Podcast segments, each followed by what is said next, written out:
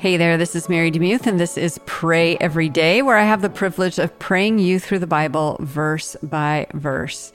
Um, what a blessing to uh, just be with you and experience um, these verses with you. Um, it has been such a delight to do so, and just a, um, a privilege to prepare you. And actually, I'm just doing this to pre- prepare myself too, to be honest, for this season because it can become very busy very crowded, very stressful, very noisy, and we need this little bit of time to slow down, to think about this holiday in a profound way, and to really celebrate Jesus the way um, he would want to be celebrated. And so sometimes I think about it like, um, what kind of gift would I give Jesus on his birthday? And what he wants is for us to be kind hearted toward one another. He wants us to obey him. He says to obey is, to, is better than sacrifice. And so maybe the question that we ask ourselves is what gift can I give him this year? The gift of my obedience and what that might look like. All right, so we are reading um, from Luke chapter 2, verses 36 through 40 and this will conclude our time in Luke. Uh, this is the World English Bible, and this is what it says. There was one Anna, a prophetess, the daughter of Phanuel of the tribe of Asher. She was of a great age, having lived with a husband seven years from her virginity, and she had been a widow for about 84 years, who didn't depart from the temple, worshiping with fastings and petitions night and day. Coming up at that very hour, she gave thanks to the Lord and spoke of him to all those who were looking for the redemption in Jerusalem. When they had, com- had accomplished all these things that were according to the law of the Lord, they returned to Galilee to their own city, Nazareth.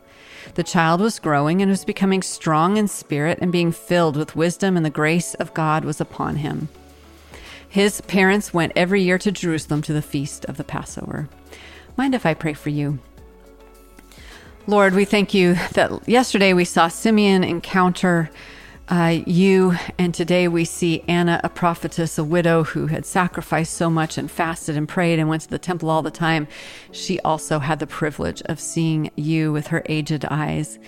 And I just love that you chose these two people who are older in um, in years to see you. And Lord, in light of that, I see um, just a brokenness in the church today where we have favored the young and have marginalized the old. I ask for your forgiveness in any part that I have played in that. And I praise you and thank you that you have placed senior saints in our midst for the sake of our edification, but also that we would bring honor and um, kindness to them. So, Lord, we lift up the older people in our lives um, who may be lonely today, who may be needy of assistance or conversation. And I pray that you would show us where we can serve with compassion and abandon and joy.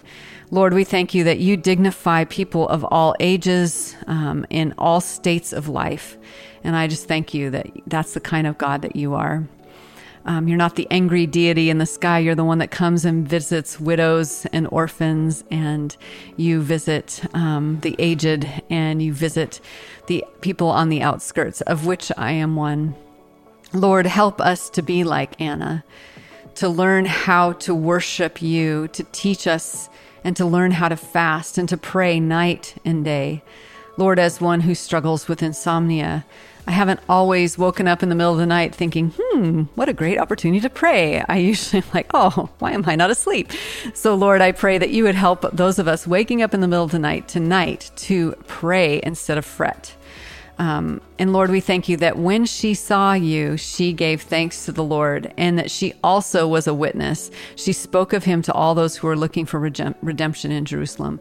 Lord, in light of that, I pray that you would help us to be proclaimers of the good news this season, proclaimers of your beauty, your greatness, your power, but your audacity of coming to earth.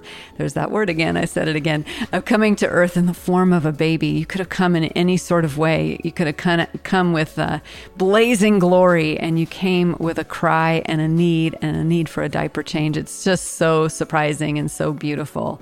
Um, I, Lord, I thank you for his family that they returned back to Nazareth, fulfilling more prophecy, and uh, that that uh, Jesus, that you grew up like a normal human being and you understood what it's like to have a skinned knee. We love you, Jesus, so much, and we thank you for your love for us. In Jesus' name I pray. Amen. Thanks so much for listening to Pray Every Day. And I pray that this podcast is a blessing to you. If you know someone who is feeling lonely or feels like no one is praying for them, you can say, send the link prayeveryday.show or you can share on the place where you're listening to this. Also, Pray Every Day has an app, it's free, and you can listen to it that way as well, which makes it really nice. That's on Google Play and in the iTunes Store. Just um, search under Pray Every Day app.